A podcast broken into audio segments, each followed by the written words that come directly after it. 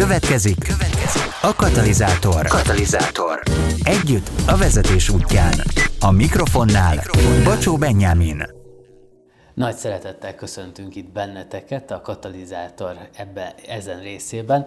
Itt van velem Juhász Péter Tibor, aki a Vodafone márkaigazgatója, és ma egy kicsit arról fogunk beszélgetni, hogy mint kommunikációs szakember, marketinges szakember, hogyan gondolkodik ő egyáltalán a márkáról, a saját feladatáról, hogy mi az a, már, mi az a márkaigazgató, ez egy nagyon fontos kérdés.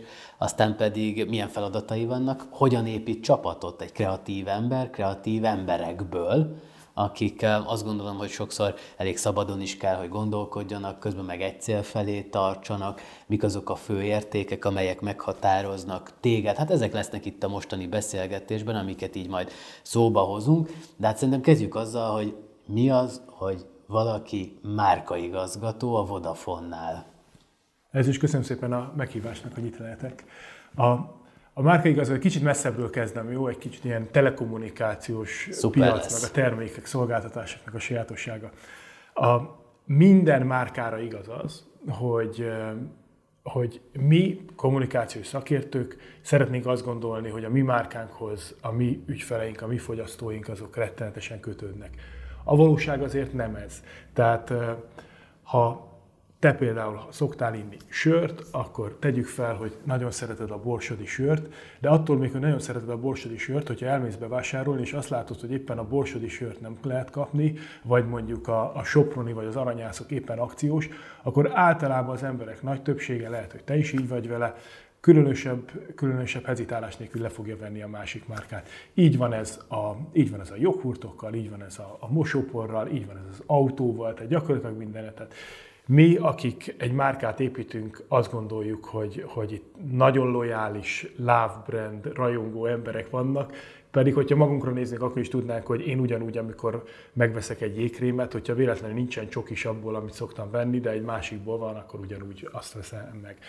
Ugyanígy van, lenne ez a telekommunikációs szolgáltatókkal, tehát hogyha van egy van egy ember, akinek van mondjuk telekom szolgáltatása valahol, de elköltözik, és ott mondjuk teszem most csak a Vodafone elérhető, akkor azért nem fog kardjába dőlni, hanem akkor azt mondja, jó, akkor előfizetek a Vodafone-ra. A nagy különbség a joghurta vagy a sörrel szemben az az, hogy, hogy nem az, hogy hetente háromszor bemegyek a boltba és leveszem a polcról, hanem az van, hogy egy-két éves hűségnyilatkozatokat ír alá az ember, és egyébként is macerra, macerra. Tehát egy joghurtot levenni a polcról nem túl bonyolult, egy új telekommunikációs szolgáltatásra előfizetni, az, az viszonylag bonyolult. Tehát nagyon gyakori az, hogy nekünk egy ügyfelünk az 2, 5, 6, 8, 10 évig az ügyfelünk lesz, úgyhogy egyébként versenytársat, szolgáltatást talán nem is vesz igénybe.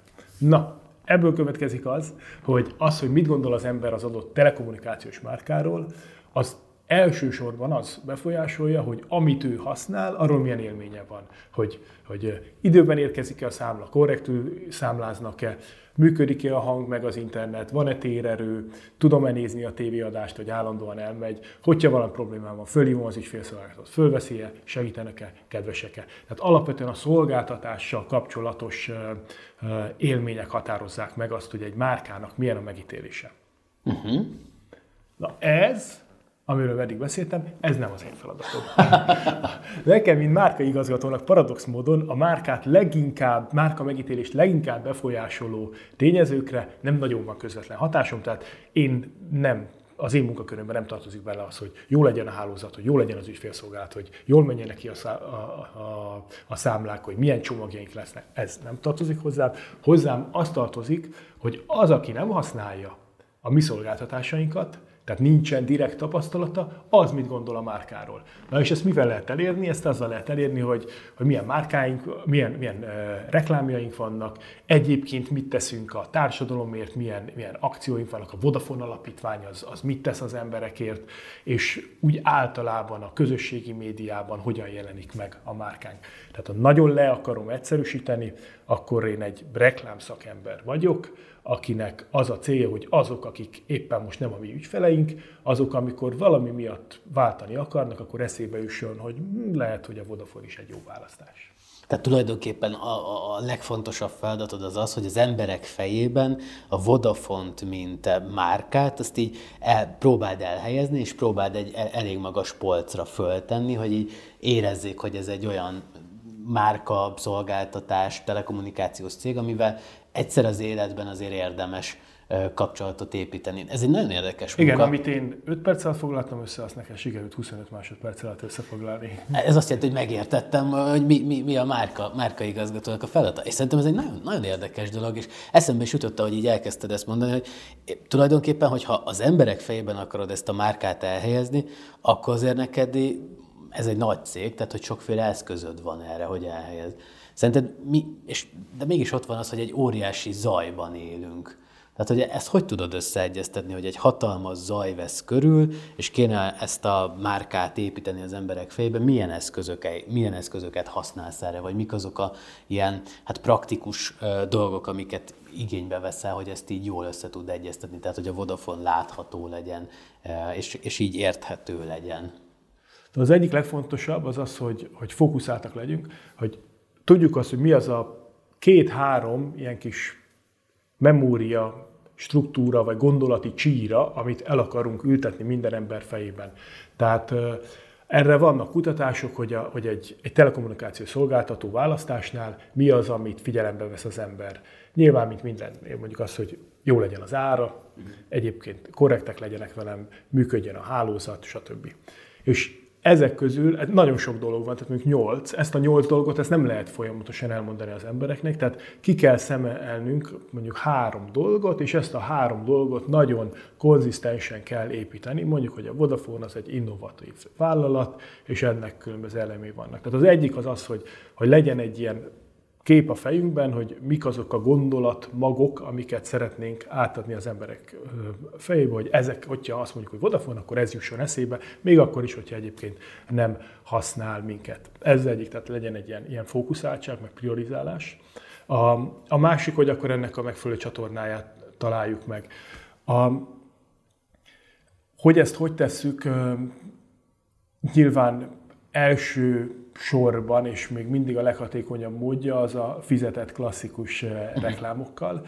De az, hogy itt mi maga az üzenet, az nagyon sokat számít. Tehát azt látjuk, hogy, egy, hogy egyre inkább a közepes az már olyan, mintha nagyon rossz lenne. Tehát a közepes szintű kreatív, annak már annak nincsen hatása. Tehát ez, amit mondasz, hogy, hogy zaj van, nem csak úgy van zaj, hogy hogy sok inger éri az embert, hanem az emberek hozzá is szoktak ahhoz, hogy ami őket, és ez a digitális kor segítette, az előmozított, ami őket nem érdekli, ez az agyuk gyorsan kiszűri. Illetve nagyon sok olyan most már átléphető hirdetési formátumban, hogy egyszerűen könnyű is nem befogadni. Nem tetszik neki az üzenet, akkor átlépnek rajta. Szóval úgy lehet kitűnni, hogyha a kreatív minősége kitűnő tehát, hogyha átlagosat hozol, az ugyanolyan rossz, mint hogyha semmi, hogy az átlagnál jobb, az is nagyon gyenge eredményeket hoz. Tehát nagyon jót kell csinálni. Keveset, de nagyon jót kell csinálni, így lehet eh, kitűnni a mhm. reklámzajból. Kevésbé azzal, hogy nagyon sokat ordibálsz. Ezt látjuk, hogy amikor van egy nagy uh, média költés, akkor uh, az, hogy, hogy az emberek mennyire fognak emlékezni, és mennyire reagálnak a te hirdetésedre, az körülbelül, akármilyen kutatást néz az ember, egyharmadban függ attól, hogy ezt milyen erősen toltad a médiában, és kétharmad arányban függ attól, hogy mennyire jó volt az üzenet, mennyire jól volt ez megfogalmazva. Tehát, hogy az üzenetnek ekkora ereje van akkor, amihez így lehet csatlakozni. De ez nagyon jó hír, mert hogy azok a hirdetők, vagy azok a szereplők, akiknek még nincsen olyan, nagy pénz, olyan sok pénze, de nagyon kreatívak, nagyon jó üzenetre tudnak előjönni, azoknak is van lehetősége.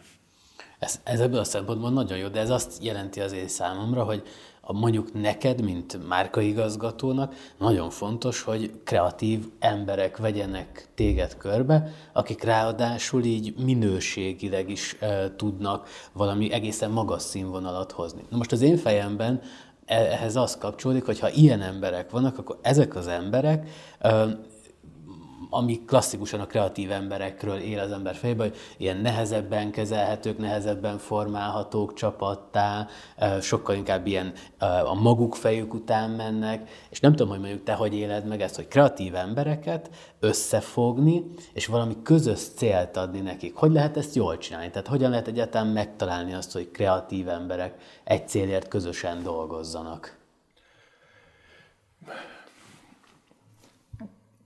Picit mesélek arról, hogy milyen emberek vannak, mert a reklámkészítés folyamatában vannak kreatívok, de azért nagyon sokan dolgoznak rajtuk kívül.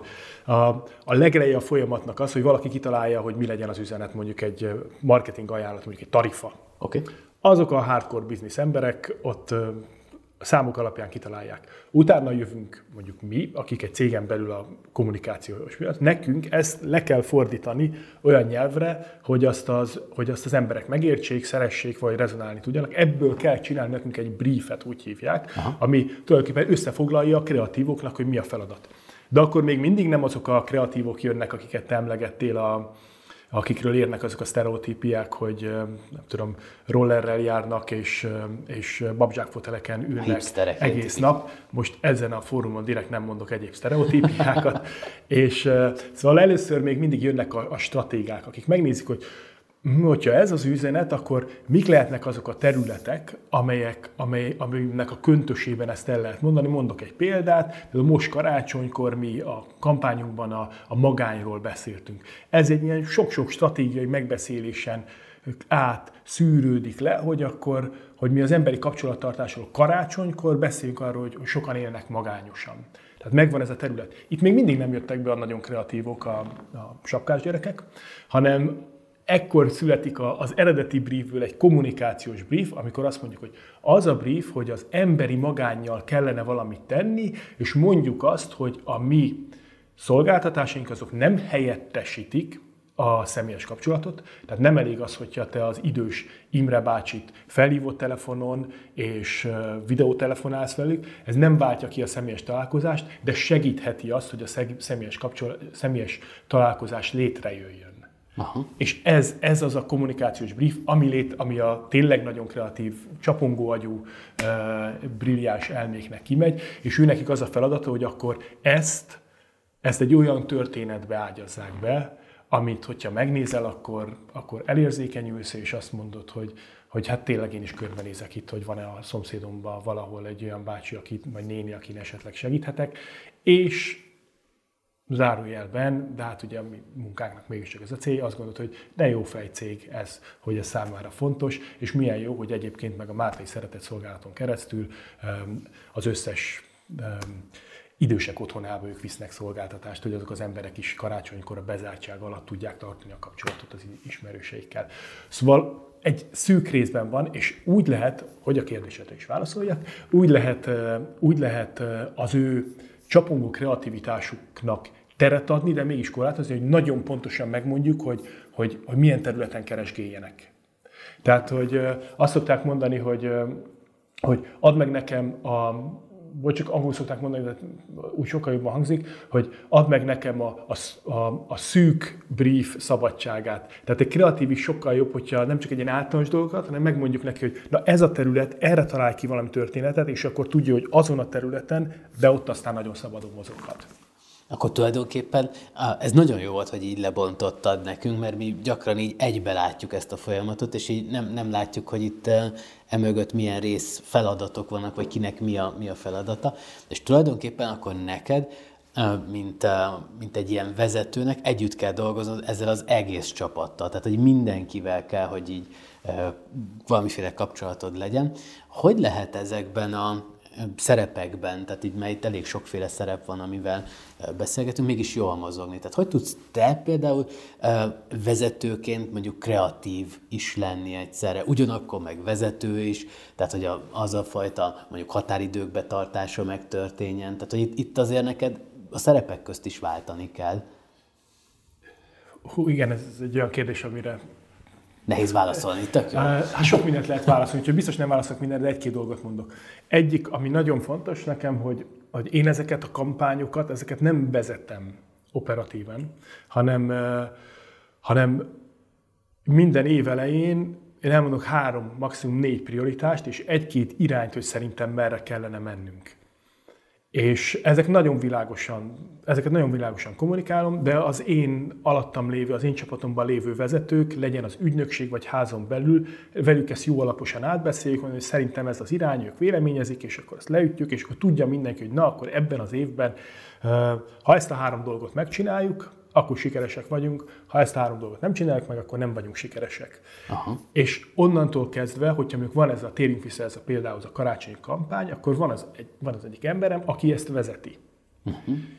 Én ott vagyok, tudok mindenről, de alapvetően ő vezeti a kampányt. Mi sokat beszélünk, de, de, de nem én hozom meg feltétlenül a döntéseket. Erre is, ha megengeded, akkor egy történetet mesélek el, ahol uh, akkor is egy kampányt fejlesztettünk, és bejött az én főnököm, akkor még egy, egy junior pozícióban voltam, tehát kampányt ténylegesen én vezettem, bejött a főnököm is, aki hivatalosan a, a, a folyamat leírás szerint ő volt a kampánynak a jóváhagyója. Ezen, ezen a megbeszélésen voltunk vagy 25-en. Ott volt az ügynökség, ott volt az a marketing, aki kitalálja, a, hogy mi legyen a tarifa, ott volt az egész szervezetnek a vezetője, az én főnököm, az én embereim, tehát nagyon sokan ott voltunk, Alapvetően én prezentáltam, hogy akkor mi lenne az ötlet, ki mit gondol, mindenki elmondta maga véleményét, és felmerültek nagyon komoly aggodalmak hogy ez jó lesz-e vagy nem lesz-e. Jó, egy, egy vállásos szituáció lett volna karácsonykor, ugye, ami egy ilyen megosztó kérdéses.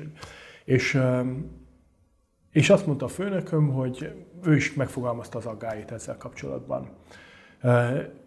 Én, meg egyébként a csapatunk is nagyon, meg az ügynökség nagyon hitt ebben a koncepcióban, próbáltam védeni, és akkor a legvégén mondtam, hogy jó, akkor ha jól értem, akkor ez egy, a főnökömtől kérdezem, akkor ez egy részedről ez nem mehet, ugye ez a döntés, hogy nem találjunk ki valami mást. És akkor a főnököm azt mondta, hogy nem. Nem, én elmondtam az aggájaimat, te vagy a projektnek a vezetője, azért vagy te a projektnek a vezetője, mert te tudod a legjobban. Hozd meg te a döntést, az, amit én mondtam, hierarchiában fölötted vagyok, de a projektben te vezeted, úgyhogy hozd meg te a döntést. Elmondtam az én véleményemet. És mondtam, hogy oké, okay, köszönöm szépen a bizalmat, adjon egy napot. És uh, éjszaka még az emberimmel, vagy este az emberim átbeszéltük, éjszaka még aludtam rá egyet, és másnap azt mondja, hogy tulajdonképpen igaza van a főnökömnek, kockázatos, engedjük el, keresünk egy másik témát. Hmm. Ha ő akkor azt mondja, hogy Péter, ne ezt ne csináld, ugyanaz lett volna az eredménye. Ugyanúgy nem csináltuk volna, ugyanúgy kerestünk volna egy másik témát, de én a csapat előtt úgy tűntem volna, mint, mint aki csak egy, egy hírvivő, és nem én hozom meg a döntést azzal, hogy, hogy visszaadta a döntést, én is úgy éreztem, hogy itt, itt tényleg ennyi a felelősség is. Én nem vihetek olyat, ami, amiben én magam nem hiszek. Az egész csapat előtt a, a hitelességemet megőriztem, és hát a mi személyes kapcsolatunk is nagyon-nagyon sokat javult. Nekem ez a, ez a minta, ezt próbálom megtartani, hogy, hogyha valaki egy projektet vezet, még hogyha hierarchiában alattam is van, akkor az ténylegesen ő vezesse. Megvan, hogy mi az, amit ami az én feladatom, de azokat csinálom, de egyébként meg ezt a felelősséget, ez a angol empowermentnek hívják, felhatalmazás. Felhatalmazás, abszolút. Ezt, ezt próbálom megélni, és úgy, hogy, hogy, hogy utána még tovább menjen. Tehát mindenkinek ami a feladata, abban valóban ő hozhasson döntést. Ez egy óriási vezetői lecke szerintem itt, amiről most beszélgettünk, mert hogy e, ez, ez mintha sokszor nem működne jól egy szervezeti kultúrában, hogy hogy a delegálásnak bizonyos szintjét azt megvalósítják, de hogy ez a felhatalmazás, ez, ez nem szokott mögötte megjelenni. Ez viszont, amit elmondtál, ez arról szólt, hogy valaki ténylegesen felhatalmazott és döntéshelyzetbe hozott téged. Tehát most akkor te vagy egy ilyen szerepben, és akkor próbálod ezeket a dolgokat így a szervezeti kultúrában e, továbbadni, de hogyan lehet ezt jól csinálni? Tehát, hogy mondjuk ezt a, ezt a példádat vigyük tovább. Azt mondtad, te ezt próbálod csinálni. Van egy csapatod, hogy lehet jól felhatalmazni vezetőként? Tehát mik azok a nálad ilyen sarokpontok, amik azt mondják, hogy ha én valakit felhatalmazok, akkor az nem csak egy izé, feladatnak a ledelegálását jelenti, hanem a felhatalmazásnak ezek a sarokpontjai vagy a határai nálam. Igen. Szerintem az a, a kulcs, hogy nagyon-nagyon tisztázni kell a kereteket. A nulladik lépés, majd mindjárt beszélünk róla, a nulladik lépés az, hogy, hogy Szerintem nekem a legnagyobb erősségem az az, hogy jó embereket tudok kiválasztani, és viszonylag hamar észreveszem a tehetséget. A, akár egy ötletben, akár emberben is a potenciált. És az én csapatomban mindig nagyon jó emberek vannak, és akik nem jó, azt én elküldöm. Vagy más munkakört adok neki. Tehát, hogy, hogy van emberi empátiám, de hogyha valakin azt látom, hogy nem való a csapatba, akkor egy pillanatig sem hezitálok, és elküldöm. Tehát az én csapatomban mindig nagyon jó emberek vannak. Uh-huh. A, persze erre lehet azt mondani, hogy könnyű a helyzet, mert mindig multinál dolgoztam, meg tudjuk fizetni az embereket, tehát hogy tudjuk a legjobb embereket hozni.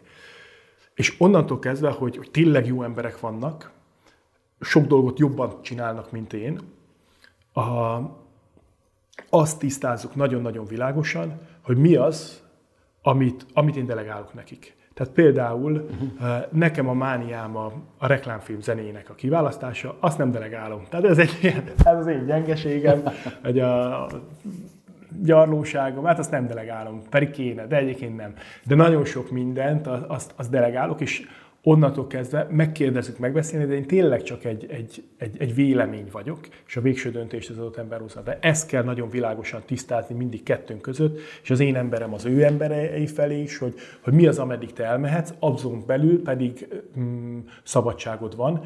Mi az, ami, amiről nem is kell, hogy informáljál engem, mi az, amiről kell, hogy informáljál, de nem kell kikérnem a véleményemet, mi az, amiről kérd ki a véleményemet, de dönthetsz, és mi az, amiről meg, amiről meg én fogok dönteni. És ezek, ezek akikkel együtt dolgozom, általában sok évig dolgozom, és az elején, elején általában az van, hogy, hogy, hogy egy kicsit magamhoz húzom a döntéseket, és aztán, ahogy látják, hogy én milyen irányba szeretném vinni a márkát, vagy a kommunikációt, így szépen adogatom át. És akkor ez, ez az, ami tulajdonképpen szerinted így a felhatalmazásnál egy rendkívül fontos, hogy világos keretek legyenek. Igen. Tehát, Igen. ezeket az elején ki... nagyon világosan tisztázzam az elvárásokat. Hadd mondjak még egy példát. A kedven, egyik kedvenc filmem a Whiplash, nem tudom, hogy ismered de amikor egy, egy dobosról szól zenetanár. Sajnos nem. Az egész, nézd meg, az egész film a, azt a témát járja körül, hogy a tehetséget ki lehet-e meddig mehet el egy, egy, egy mester a tanítványával a szemben, mennyire lehet erőszakos. Ez most az úszó körében ez egy nagyon kúrens téma. Szóval. És ott a, a, van egy olyan jelenet a legelején, amikor a, a dobosrác beszáll először a zenekarba, és másfél órán keresztül a karmester mondja, ez nem az én tempóm, ez nem az én tempóm, és próbálja, próbálja, véres a keze a dobos gyereknek, és nem, még mindig nem az én tempóm, még mindig nem az én tempóm, és másfél óra a zenekar többi tagja addig ott kávézik, meg várnak, és na ez az én tempóm. És hát most spoilerezném a filmet, de a végén utána, nem lövöm el a poén, de a, de a végén utána az van, hogy a, hogy a, a srác fölénő a mesterének, és egy olyan szólót nyom le, ami, ami még a karmestert is meg is valójában kilép a, a mesterének a keretéből. Hát ezt a filozófiát próbálom én is kell, hogy legelőször, amikor elkezdünk dolgozni, akkor mindenkinek kvázi be kell hódolnia, tehát hogy ami az én tempóm, mi ebbe az irányba megyünk, illeszkedjél be a szervezetbe.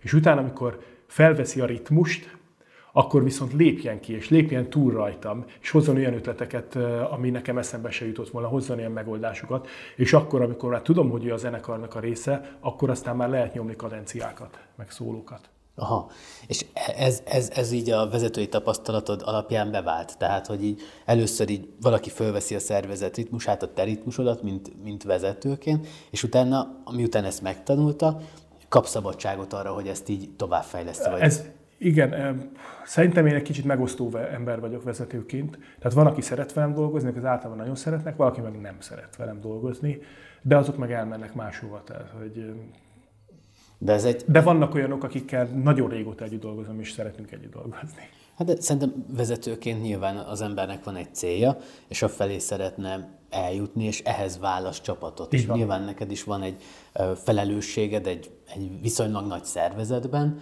ahol, ahol meg tőled is vannak elvárások, tehát azokat meg azt gondolom, hogy hozni kell. És itt jön szerintem az a másik nagyon fontos ilyen vezetői kérdés, ami, ami így bennem megfogalmazódott így, hogy hallgatlak téged, hogy, hogy tulajdonképpen azért vezetőként, hogyha egy ilyen hosszú folyamatot nézek, mint amit most te elmondtál nekünk, hogy hogy készül mondjuk, hogy, hogy születik meg az a végső kreatív, ami aztán majd megérint bennünket, akkor azért rajtad is ott van a nyomás vezetőként. Igen. A nyomás érkezik, azt gondolom a te esetedben is felülről, meg érkezik így alulról is, akik, akik meg ugye a különféle részfeladatokat végzik. Ez hogy kezeled jól, mint vezető? Tehát egy ekkora szervezetben ez hogy lehet jól kezelni, közben úgy, hogy te is függsz másoktól, akiket felhatalmaztál? Igen, a, az egyik az az, hogy, hogy, hogy tényleg nagyon szigorú vagyok abban, hogy, hogy jó emberekkel dolgozunk együtt. Uh-huh. Éppen azért, mert a, hogyha, hogyha én nem küldöm el őket, akkor engem fognak elküldeni. De igen, sok ilyen pozitív példa volt, hogy valakit elküldtem, aztán utána sokkal boldogabb lett az új pozíciójával. Szóval ez az egyik. A másik az az, hogy, hogy, hogy nekem tulajdonképpen nagyon más szerepem nincs is egy ideális helyzetben, mint hogy, mint hogy arra sarkaljam az embereket, hogy kijöjjön belőlük a, a legjobb, és a, a kreatív fejlesztés során nagyon tipikus az, hogy, hogy az elején meg, meglátunk valami nagyon jó ötletet, és tudja mindenki, hogy ebből szuper jó dolog lesz, és, és mégse bontjuk ki teljesen, hanem megmarad középszinten. És hogy, hogy ott jön az én szerepem, hogy ez még nem elég, még, még, még menjünk egy kicsit, még mindig nem jó, még mindig nem jó, még mindig nem jó. Tehát jó emberek, akik tudom, hogy meg fogják tudni csinálni, és úgy, hogy, hogy ne hagyjam őket nyugton, békében addig, amíg, amíg nem lesz igazán jó. És ez, ez néha fájdalmas, de, de kárpótolja az embereket az, hogy a legvégén, amikor látjuk, hogy hova eljutottunk, hogy na érdemes volt. És ez az, amit mondtam, hogy szerintem nekem ilyen, ilyen, ilyen erősségem talán, hogy, hogy, hogy látom azt, hogyha van egy ötlet, hogy az, hogy az, az tud nagyon jó lenni, és amíg nem értük el azt a nagyon jót, addig, addig nem hagyom a csapatot, hogy, hogy nyugodjon. Ehhez például kell az, hogy elég idő legyen. Tehát mindegy új szervezetben megértekezem, általában mondom, hogy a kampányfejlesztés hossza, az kétszer annyi idő, mint eddig volt. Aha. Mert hogy kell az emberi, hogy a kreativitás ugye úgy működik, és, és ezt mondjuk a csapatom értékeli, hogy nem két hónap alatt kell, hanem négy hónap alatt kell összehozni egy kampányt. De akkor te erre tudatosan is figyelsz, hogy, hogy egyáltalán ez a csapat megfelelő kereteket kapjon erre a, munkára, és így próbál mondjuk a nyomást csökkenteni, hogy akkor elég világosan kommunikálod, Igen. hogy itt most akkor a határok azok egy kicsit kitágulnak, ami majd értelemszerűen szűkül mondjuk időbe is, mert belejöttök, vagy, vagy hasonló dolgok lesznek és ezt így próbálod, próbálod jól kezelni. Uh, Igen, milyen... bocs, szóval szerintem ez közhely, de, de, de igaz, hogy vezetőnek mindig az a feladata, hogy a föntről érkező nyomást azt, azt egy ilyen esernyőként lefogja, Aha. És, és elmozdítsa azokat az akadályokat a, a csapat előtt, amik, amik az ő munkájukat hátráltatják. Tehát, hogy egy pajzs legyek én, én fölfele, viszont amikor jól csinálunk, akkor vigyem, és akkor emeljem föl őket. És akkor ez a, ez a tükörablak effektus szokták ezt így mondani, hmm. hogy ugye, amikor e, valami nem úgy működik, akkor a tükörbe kell nézni, és amikor valami sikerül, akkor meg az ablakon kinézni és mutatni, hogy, hogy ők voltak. Ezt le, sok vezető egyébként ezt összecseréli. Tehát, ha hiba van, akkor e, ablak, és nézi, hogy mit nem csináltak jól, és ha valami jól sikerült, akkor nézi a tükörbe magát, hogy ú, de ügyes vagyok, és megveregeti a vállát. Ez egy nagyon érdekes dolog, amit mondtál, hogy valóban pajzs, meg hogy így fölemelni, eh, megmutatni, lehetőséget adni azoknak, akik úgy eh, ott vannak, vagy ebben nagyon sokat beletettek. Néhány adással készül, eh, korábban beszélgetünk arról, hogy a vezetőknek egy nagyon fontos feladata az, hogy ilyen támogatók legyenek. Csikós Nagy Kati mondta ezt, hogy, hogy, hogy a vezetők ilyen támogató szerepben legyenek.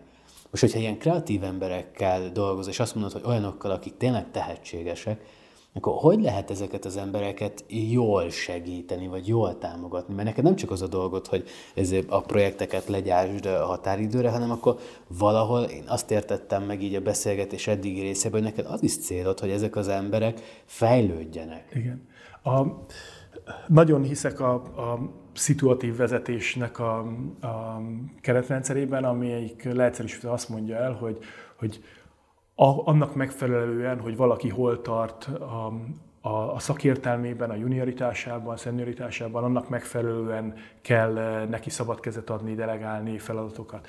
És, eh, és amikor, eh, amikor én először kaptam embereket, 20 pár éves koromban, akkor fél év után volt egy ilyen visszajelzés, ahol névtelenül, de hát három, három emberem volt összesen, tehát úgy nagyjából ki lehetett állni, tehát kaptam egy ilyen visszajelzést, hogy hogy, hogy hogyan látom el a feladatomat, mint vezető. Egyébként ez nagyon jó dolog, hogy, a, hogy az ember beosztottjai adjanak neki időről időre. Ez szerencsére a cégnél, ez a Procter Gamble volt, ez, ez egy kötelező dolog. És az volt, hogy egyszer csak azt látom, hogy megjelenik nálam a, a HRS, a személyzeti ember, és és mondja, Péter, beszélnünk kell, mert ilyen rossz eredményeket én életemben nem láttam, amilyen visszajelzéseket kaptam. És mondom, hogy hát ez, ez nagyon meglep engem, mert én, én ilyen született vezető vagyok, szerintem nagyon jól csinálom a munkámat. Hát jó van, de azért nézzük meg, és végigmentünk pontról pontra, hát itt bizony, bizony baj van, mondom, hogy hát, hát tényleg nagyon rosszak az eredmények. És akkor az történt, hogy, hogy hogy a három emberemmel egyenként leültem. És leültem az elsővel, szuper jóban voltunk, együtt fociztunk, mondta, hogy Péter, én nagyon jó eredményeket adtam, hát minden rendben, semmi gond nincsen. Na akkor képzeld el, hogyha összesség átlagban a legrosszabb eredményeket kaptam az cég életében, és valamelyiknek a háromból még nagyon jókat, akkor a másik kettő is mondták, hogy és ők őszintén elmondták, hogy igen, csapni való, hogy menjünk végig a pontokon, hát ez ezért nem jó. És akkor jöttem rá, hogy, hogy az Attila hozzám hasonló ember, hogy ő azt várta el egy vezetőtől, amit én is elvárok egy vezetőtől, és azt is kapta, az oké okay volt. De a másik két emberemnek meg teljesen mások voltak az elvárásai. Például az egyik mondta, hogy, hogy mi az, hogy egy hétig nem beszélünk egymással. Hát én azt szeretném, hogyha minden nap átbeszélnénk, és ő egy, ő egy nagyon kezdő ember volt, hát ő neki arra volt szüksége, hogy, hogy minden nap átnézzük, hogy neki mi a prioritásai, tényleg jó, hogy ezek kis sürg, ilyen fontos sürgős mátrixba pakoljuk be, akkor segítsek neki, hogy konkrétan mit kell csinálni, tehát hogy ő teljesen elveszve érvezte magát. A harmadik, ő már egy kicsit szeniorabb volt, ő meg azt várta volna, hogy hadd, mondjuk hetente egyszer hadd mondja el, hogy, hogy, hogy mik foglalkoztatják, és igazából ez a támogató coaching beszélgetésre vágyott volna. Úgyhogy rájöttem, hogy akkor három embert három különböző módon kell menedzselni, és például ez, aki a coachingot kérte, lány Marian, ővele volt az, hogy volt egy nagyon nagy projektje, amiről nekem volt egy elég határozott elképzelés, hogy merre kéne vinni, és látszott, hogy ő meg nem nagyon tudja megfogni ezt a projektet még. És akkor leültünk, és mondom, jó, akkor most én coaching, coaching támogató vezető leszek, hiszen a Mariannak ezt kell. És akkor én na Marian, mit gondolsz erről a projektről? És, és akkor elkezdtem mondani, hogy mik foglalkozták meg, és én meg mondtam ezeket az ilyen rávezető coaching kérdéseket, de tényleg nem léptem ki a szerepemből. És akkor egy óra beszélgetés után egészen összeállt Marianban, a, hogy akkor hogyan kéne ezt a projektet vinni, és én meg nagyon büszke voltam magamra, mert hogy úgy éreztem, hogy, hogy, hogy tényleg tudtam neki segíteni, hogy ezt megfogja. És a beszélgetés végén azt mondja Marian, így elmondta, mondja, na Péter, érted már? és, hogy ez egy jó visszajelzés volt nekem, hogy akkor, akkor valóban nem úgy érezte, hogy én mondtam meg neki, és valójában biztos nem is én mondtam neki, hanem csak segítettem belőle kihozni. Egyébként ez egy happy end, mert utána a, rá egy évre, amikor volt megint egy ilyen visszajelzés, akkor meg lejött a hár, és azt mondja, nem tudom Péter, mit csináltál, de ilyen jó eredményeket se láttam még soha. Azt a...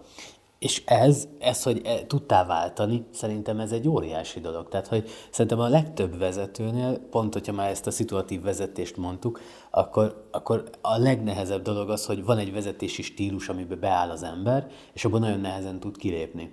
És itt, amit most hoztál példaként, ebben az, az egy nagyon pozitív dolog, hogy tudtál váltani, és mind a három embernek azt a másfajta gondolkodást tudtad fölvenni, vagy stílusként ö, oda, oda tenni, és így, így támogatni, vagy segíteni őket. A támogató vezetésnél szerintem ez, ez rendkívül fontos, hogy, hogy ott a vezetőnek kell alkalmazkodni egy kicsit a, azokhoz, akiket vezet. Viszont, hogy őszinte legyek, tehát hogy ez mondjuk tizen évvel ezelőtt volt. Szerintem abba azzal, hogy, hogy, hogy most már az én közvetlen beosztottaim is szenior emberek, tehát tizen éve a pályán lévők, szerintem őket őket kevesebb empátiával kezelem, de éppen azért, mert jobban ismerjük egymást, és, és kevésbé kell őket mondjuk napi szinten motiválni, vagy a lelküket ápolni. Tehát, mint ahogy én sem, és a 40 fölötti emberek általában nem várják el, hogy a, a cégük nagyon motiválja őket, meg a főnökük leüljön vele, és a vállukat veregesse, vagy éppen uh, vigasztalva. Én sem várom ezt, tehát én, én tudom magamat a munkahelyemen motiválni. Tehát szerintem abban, abban én is változtam most már, hogy a, hogy a közvetlen beosztottjaimmal kevésbé foglalkozom így, mert talán nincs is rá, rá szükségük. De ez megint akkor az, hogy, hogy ebben a szituációban ez a helyzet. Tehát, hogy ott, itt most nyilván mást kell, mert, igen, mert itt igen, most más részén vannak igen. a szituatív vezetésnek. Igen, tehát hogy szerintem ez, ez tök jó példa erre, hogy más, más kell ott adnod, mert más lesz az eredmény, de jön ki belőle. Igen, eredmény. viszont mivel ez befolyas, 90%-ban így működöm, nagyon kell néha arra vigyáznom, hogyha bejön a szervezetbe egy, egy, egy új ember, aki történetesen havonta egyszer találkozik velem, akkor nagyon vigyázok arra, hogy, hogy még mondjuk egy direkt vezetőm, vagy direkt beosztottamnak mondom, hogy, hogy te Ákos, ez, ez, ez, ez baromság így. Tehát neki nehogy így mondjam, mert hát akkor életről lehozom szegényt, hogyha, hogyha egyszer beszél az igazgatóval, és ő így, hát arra azért, azért figyelni kell, és pláne ebben a virtuális home office környezetben biztos van olyan, amikor, amikor, amikor nyersebb vagyok a keleténél. Engem az, így ahogy hallgatlak, az nagyon foglalkoztat, hogy van egy nagyon határozott vezetői szereped, és amit korábban mondtam, ehhez tartozik azért egy, vagy szükséges egy nagyfokú kreativitás is.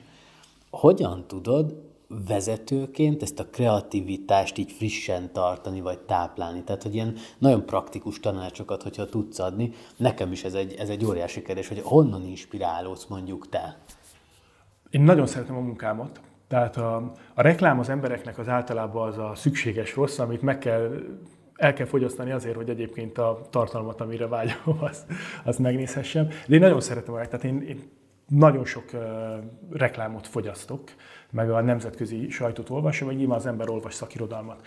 De ami, ami, a, ami talán legfontosabb ahhoz, hogy, hogy, hogy jó kreatív dolgok legyenek, hogy, hogy, hogy, hogy divers legyen a csapat. Én a csapatot mindig úgy állítom össze, és ez is közhely, de hogy, hogy többféle ember legyen, ilyen gondolkodás olyan van, aki, aki nagyon elméleti, van, aki nagyon gyerünk, gyerünk, úrjunk bele, csináljuk, kell, hogy legyen olyan, aki, aki a művészetekben jártas, tehát egy ilyen, egy ilyen vegyes csapat. És ami nagyon fontos, amire utaltam korábban, a kreatív fejlesztésnek a folyamata, egyszerűen, ha megkérdezel egy tudóst, egy művészt, bárki, aki, aki tágértelemben kreativitással foglalkozik, mindenki ugyanazt a mintát írja le, hogy van egy probléma, akkor azzal kell foglalkozni sokat, sokat, nagyon sokat. Hmm. Amíg, amíg jól megért az ember, és mindenki, mindenki arról számol be, hogy ilyenkor, ilyenkor bejön egy mélypont. Amikor azt mondja, hogy egyszerűen nem, nem talál a megoldást, csak ilyen közhelyszerű, sablonos megoldások jönnek, és akkor kikapcsol az ember. De ez a kikapcsolás nagyon fontos. Elmegy futni, zuhanyozni, a barátaival sörözni, párjával, bármi, hogy, hogy kikapcsolja az agyát. Na és ilyenkor hogy működik az agy? Az ember azt hiszi, hogy kikapcsol, de valójában csak a görcs válik le róla, bele kell tenni azt a melót, és ekkor jön a heuréka pillanat, sokszor. Hát ha nem jön, akkor nem jön, de, de amikor jött valami, akkor jön a heuréka pillanat, és, és akkor, akkor megvan a megoldás. Egyszerűen minden világos lesz minden világos lesz, de utána még nagyon sok munkát beleketetett. Megjön az a, az a szikra, megjön az a nagy ed idea, úgy hívjuk, uh-huh. de utána, hogy az még tényleg nagyon jó működjön, abba bele kell tenni az időt. Hát előtte rajta kell agyalni minden pillanatban, kicsit félreteszem, jön a nagy ötlet, és utána még a nagyon sok munkát. Na és ez az kell, hogy, hogy megszállott emberek legyenek, akik egyébként mindig ezen jár az agyuk, ha, ha bárhol járnak, eszükbe jut az, hogy min is dolgozzanak, és hogy legyen, legyen több hónap arra, hogy egy kreatív fejlesztésre ez a, ezen végig tudjunk menni ezen a fejlesztési folyamaton. Ez, ez, ez egy nagyon fontos. És bocs, hogy amikor a mélyponton vagyunk, akkor mondani a srácoknak, hogy emlékezzetek, hogy milyen jók voltatok, bennetek van, ki fog jönni, most a mélyponton vagyunk. Tudjátok, mint hagyjuk a csodával egy kicsit az egészet. Tehát, hogy Aha, és ez még egy vezetőnek még feladat. És motiválni, megosztani, egy kicsit így segíteni mm. ezt az elengedést. Igen, ez a, ezt a kreatívoknál szokták ezt mondani, meg a kreativitás serkentő, hogy, hogy valóban, hogyha az ember beteszi a munkát, akkor utána van egy ilyen pillanat, amikor érdemes azt mondjuk legalábbis tudatos szinten egy kicsit így háttérbe szólítani, és akkor eh, utána ez, ez, ez hozhat áttörést, vagy, vagy hoz áttörést nyilván, hogyha ha elég sok eh, munka vagy megértés van benne. És neked még van olyan dolog, ami így az inspirációt jelenti? Tehát, hogy így mondjuk te már elég hosszú ideje vagy vezető, és elég hosszú ideje másokat kell inspirálnod, motiválnod, ami így, így számodra nagyon fontos, ilyen inspiráció vagy motiváció, hogy, hogy ezt úgy egyszerűen fontosnak tartod, hogy tudja adni mondjuk a beosztottaidnak, mondjuk azoknak az embereknek, akik rád vannak bízva? A, én nem, nem hiszem, hogy arra jó lennék, hogy, hogy konkrét inspirációt, tehát hogy elvinni az embereket múzeumba. Ilyen is van egyébként, hogy, hogy néha, hát Covid alatt nem nagyon, de hogy elmegyünk valami olyan dolgot csinálni, ami, ami, ami tök más, de mégis valami kreatív fejlesztés van. De ami, amivel szerintem én motiválni, meg inspirálni tudom az embereket, az az, hogy, hogy megmutatni nekik, hogy, hogy itt lehet nagyon jót csinálni.